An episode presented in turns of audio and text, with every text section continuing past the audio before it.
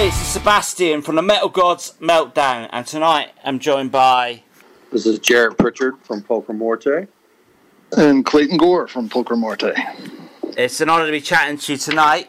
You release Ex Rosa Ceremonia on November the 6th. How pleased are you with this work of art, and what can we expect from it? I mean, I couldn't be more pleased with it. I mean, it's you know, it's a relief when you finish. It's two years of work, you know, and there's there's different levels to it. You, you're sort of swimming through the, the creation of something, and then when it's done, the the relief is the first thing you feel, and then after you're able to sit back and really look at it, after you take a minute and, and you can really hear the culmination of what you've done, and in our case, what we've done, you know, as a band.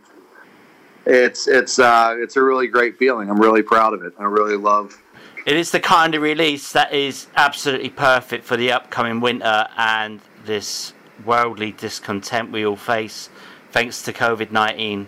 Is that a fair comment? Uh, I think it's a good record for uh, any time, but certainly for the winter. I definitely think so. The Serpent's Choir has already got amazing reviews, and today you release the amazing The Archer and The Noose. It must be so gratifying to get such stellar feedback even before release date.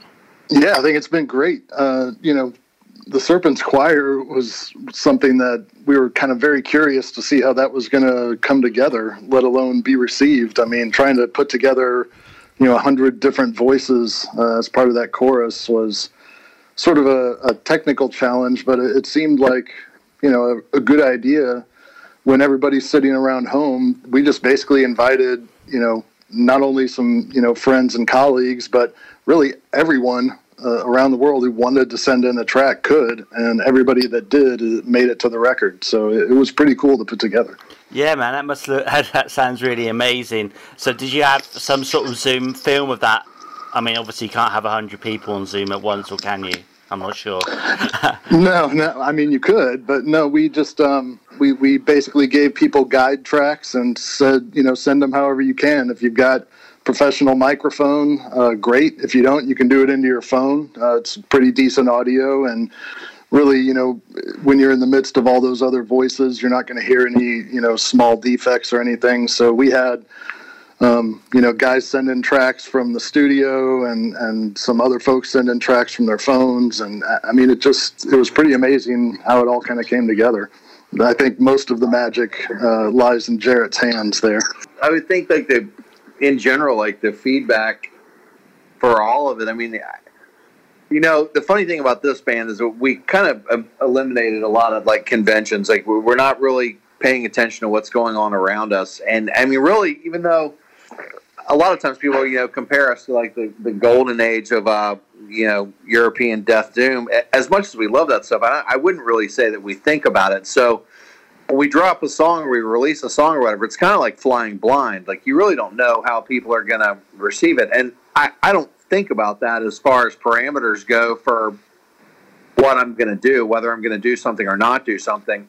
And we definitely throw everything in the kitchen sink at it, whether it's, you know, cellos or female vocals or clean vocals or this side or the other. So you're in this unknown territory of how it's going to be received. And then when it finally gets there and, and people come back to you and like they have positive things to say, it's, I mean, it's, it's amazing. I mean, you, I don't care what anybody says. You know, you say, "Oh, I play for myself" or whatever. You play because you want people to enjoy your art as much as you play because you're playing for yourself. And so when people receive it well, it means the world. It means everything. So that's yeah, that's what I got to say about that.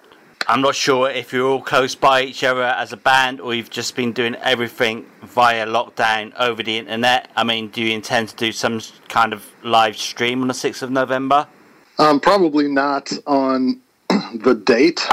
However, we are putting together uh, some rehearsal footage, and you know we're we're going to see what kind of you know interesting things we can put together. We're geographically dispersed, sort of all over the United States. Really, I mean, Jarrett's in Florida. Um, me and Jeff are in the St. Louis area. Adams in Minnesota and John's in Chicago. So kind of rehearse remotely and and sort of write remotely if you want to if you want to call it that. But then you know we get together and and kind of jam them together and, and see how things work, you know, and kind of put songs together in that way. we're we're actually going to be getting together here in a couple weeks, shortly before the album release, and you know we're going to work on some things. We'll see what happens. Obviously, you're in your own bands as well. Is it? I mean, because of lockdown and that, have you managed to do any other work with your main bands? For me, I I was playing in. Um, you know, I had one other project that um, just sort of came to an end. I, I, guess because of lockdown, I didn't really play as big a role in that band as, as I do in this one. Um, the majority of the time here, honestly, the majority of my focus is Pulchra Morte more than anything else. And um, I mean, but I mean, I own you know a recording studio, so I'm working on other people's records pretty you know regularly. So the real challenge is, is balancing like my work and our band. I mean, we're not touring right now, so obviously I'm not touring as a front of house engineer. So actually, in, with the current global situation, time has actually been a little more forgiving than it normally is because normally, for me anyway, it's like tour, studio, you know, rehearsals, shows, back on tour. It's it's pretty rigorous. So to be honest with you, things have slowed down for me in a in a way, for me personally. Yeah, and you know, this is really the, my main band. This is the main thing I'm doing right now. You know, I've certainly done other bands in the past, and you know, here and there, um, you know, Jarrett and I would kind of work on some other things together. But you know, I know some of the the other guys, like John, was supposed to be on a big Abigail Williams tour uh, earlier this year. That you know obviously got canceled along with everybody else's tour. And, you know, Adam's a, a fairly busy guy, but again, because everybody's kind of in the same situation, you know, we've, we've had a, a gift of time here to kind of, you know, put together the, the best versions of these songs that we can. I know this release hasn't even been released yet, but would you consider doing some kind of conceptual work on the next album? Funny you should say that. I was just going to say that. um, I have an idea for an album that I've wanted to do for a very long time. That that is a concept. Um, I don't know when we'll get to it if we do. And mostly in in that case, for the idea that I have, it you know we, we write music with you know various ideas or whatever, and it, and it really depends on how the songs feel. You know, if the songs outline the concept, then yeah, for sure. But I don't really think that anything is. I don't think music works well when it's forced. You know, even if you have the best idea at the beginning of it, if you're halfway through the creative process and it's just not going in that direction, I think you have to be flexible enough to see that and go, okay, well, this music or like this translation of human emotion, which is really what music is, is is speaking something different than we originally meant to. And I think you have to be in tune enough with what you're creating to know when it directs you in, an, in another way. But yeah, for sure. There's a real big concept um, on deck. I hope we get there. I really do because I think it's a great idea that'd be amazing when that happens. And like I say, the album's not even out yet. I'm just like preempting. Um, okay, so obviously you've done a major tour and sold out shows with 1349 with the last album. Are there plans to get out? I mean, it's everything you can't really say, can you? But are there plans to hopefully get out? Because I understand in some states in America there has been like gigs and concerts, but obviously socially distanced. Would it work? I think that is. I think if the opportunity comes up and it makes sense, I definitely want to play.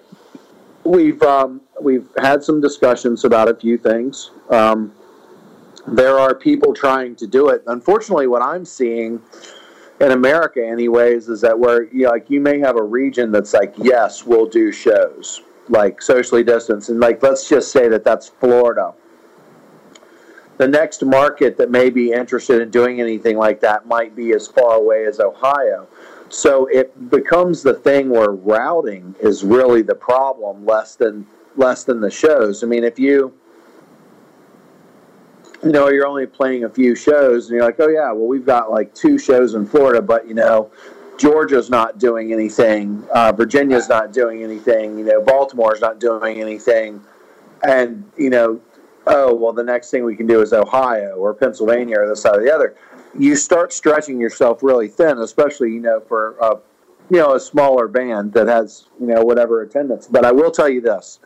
the minute that we can play, I'm definitely into it. And part of me believes that it's going to go back to the underground like it was before. You know, it may be record stores, it may be basements, it may not be the big venues doing things for you know various reasons, legalities, and, and things that didn't necessarily exist when you know punk and metal and stuff started to do shows. I mean, certainly there was no insurance adjuster at the Ukrainian Hall when somebody booked a you know show of like four or five bands rolling through and you know their 40 Kano line bands and that may be what happens next. You know there may be a completely different model that isn't so business minded as what you know a lot of metal touring is now. I think it's anybody's guess. I think we're going to just have to wait and see but i will definitely play as soon as humanly possible.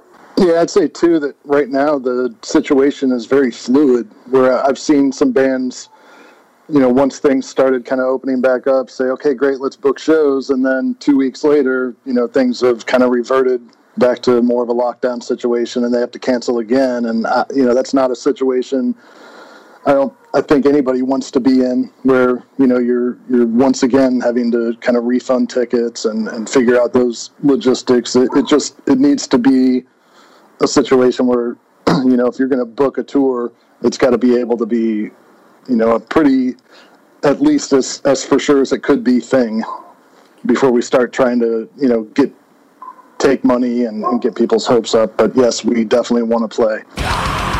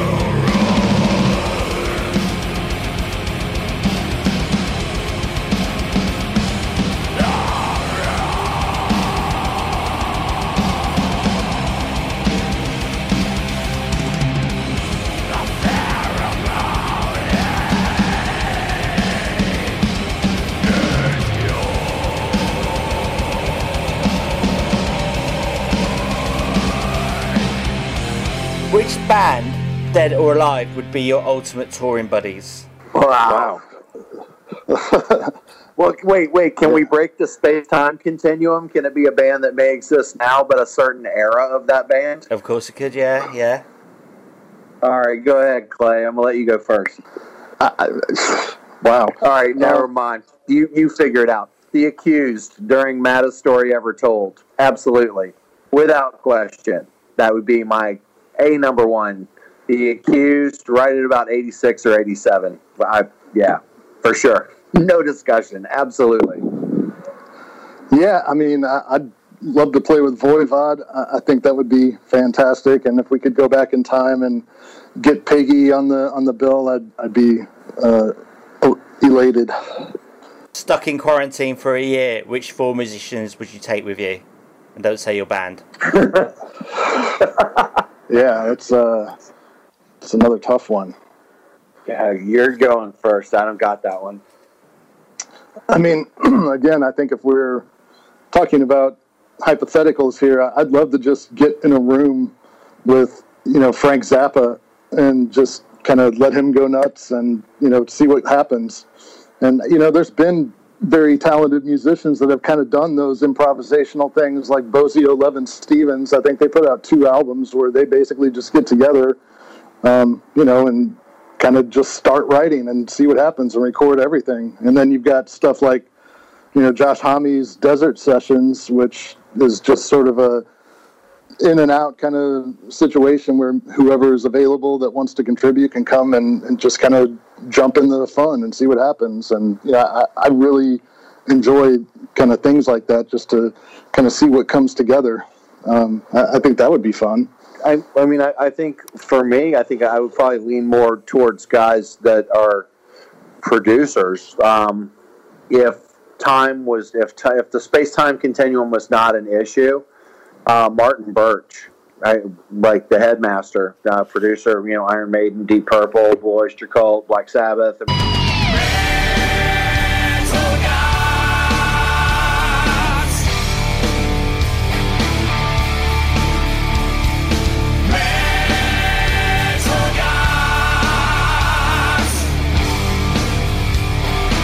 If one of your songs from the new album could appear on a soundtrack or a film or cult series, which one would you choose and why? Yeah, I mean, I think that depends on the content of the of what we're talking about. I mean, I, especially on this new album, there's some very dark songs that um, aren't haven't been heard yet. You know, they'll be out obviously uh, again November sixth. But something like "To Suffer the Way You Do" um, is is a very dark song that I think would be fitting. You know, the right atmosphere in a in a show or motion picture. And you know, the Archer and the Noose, uh, you know, would would definitely fit sort of the right situation. Yeah, for sure. I, that either of those or Prince Among Shadows, which are all songs that nobody has really gotten to hear yet, but just because of the orchestration on that song, it might lend itself to um, to a soundtrack. But I mean, I tell you what, I would love to see it happen. That's for sure. I think this album could possibly be your career highlight, but which what would you say has been your career highlight so far? Yeah, I mean, for me, I think this is probably the best representation of, you know, how I kind of approach drums and, and serving the song when it comes to writing drums.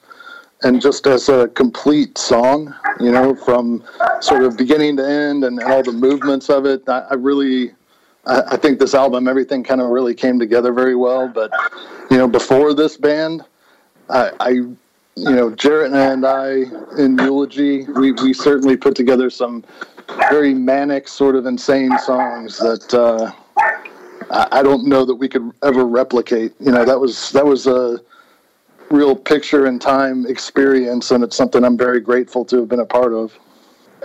Yeah, I mean, I, I, I would say in creative highlights. I mean, I think this album probably is because the first record was a lot more near completion when I got involved and brought the band into the studio. Um, whereas this record, it started as demos that we, you know, worked on and worked on and worked on, and even all the way. I mean, I was still recording parts and adding, you know, guitar solos and acoustics and this, that, and the other all the way through the mix. Like it was continually being created right up until I handed the masters over to Mayer to, you know, master the record. So I think, yeah, I think you would be correct. This record for us is definitely a creative highlight. I Clay and I have always worked like that, though. Like what you Clay was just saying about the eulogy days or whatever. I mean, um, him and I just always have spoken the same language pretty much since the first time that we walked into a room together. I mean, we you know pretty much immediately had that unspoken dialogue that most people don't understand. You know, other than the people that you write with, but. I think creatively and really stretching our legs and, and not being really concerned or inhibited about reception, this record is absolutely that. I think you're you're pretty much on point there. So, can you tell us why we should check out Ex Rosa Ceremonia? I mean, I, yeah, I definitely can. Clayton and I have been playing music for a long time. You know, it, it's not on a massive scale, but there are a lot of people that like what him and I were doing when I was 18, and I think Clay was like 20 or 21. And you know, we've both just honed what we do over time, and now we've come full circle back to this place where you know, I'm not looking to make the the newest like technical onslaught of blast beats, even though I love that kind of music. I mean, I worked for 1349 for 11 years. I mean, go figure. But the only thing that I care about in this band is feeling and and the atmosphere and songwriting, like songs that put their hooks in you and stay there like where you you know like when you listen to archer and you listen to the middle part where it rises up and heather and adam sing together and then adam does the spoken word after it like that was written to put its hooks into your back and not let go and if you want to hear a record that's all about feeling it's it is technically proficient but it's not used as a crutch and you want to listen to a record that is heavy and dark and is going to make you feel something, I definitely think you should check this out. Absolutely. Vinyl or digital? Vinyl. Yeah, vinyl. Beer or pizza? Or what are you going to drink if you eat pizza without beer? I don't really drink. I'll take pizza. cool. Death metal or glam metal? Oh, death metal. But there, I mean, I like glam metal. So I think they both there's there's you know parts of both genres that go to places that I just have no interest in. But the best of both genres, uh, I'd still probably say death metal. Denim or leather? Leather. Yeah, leather. And the final one: Donald Trump or Kermit the Frog? Well, they're both a unique color.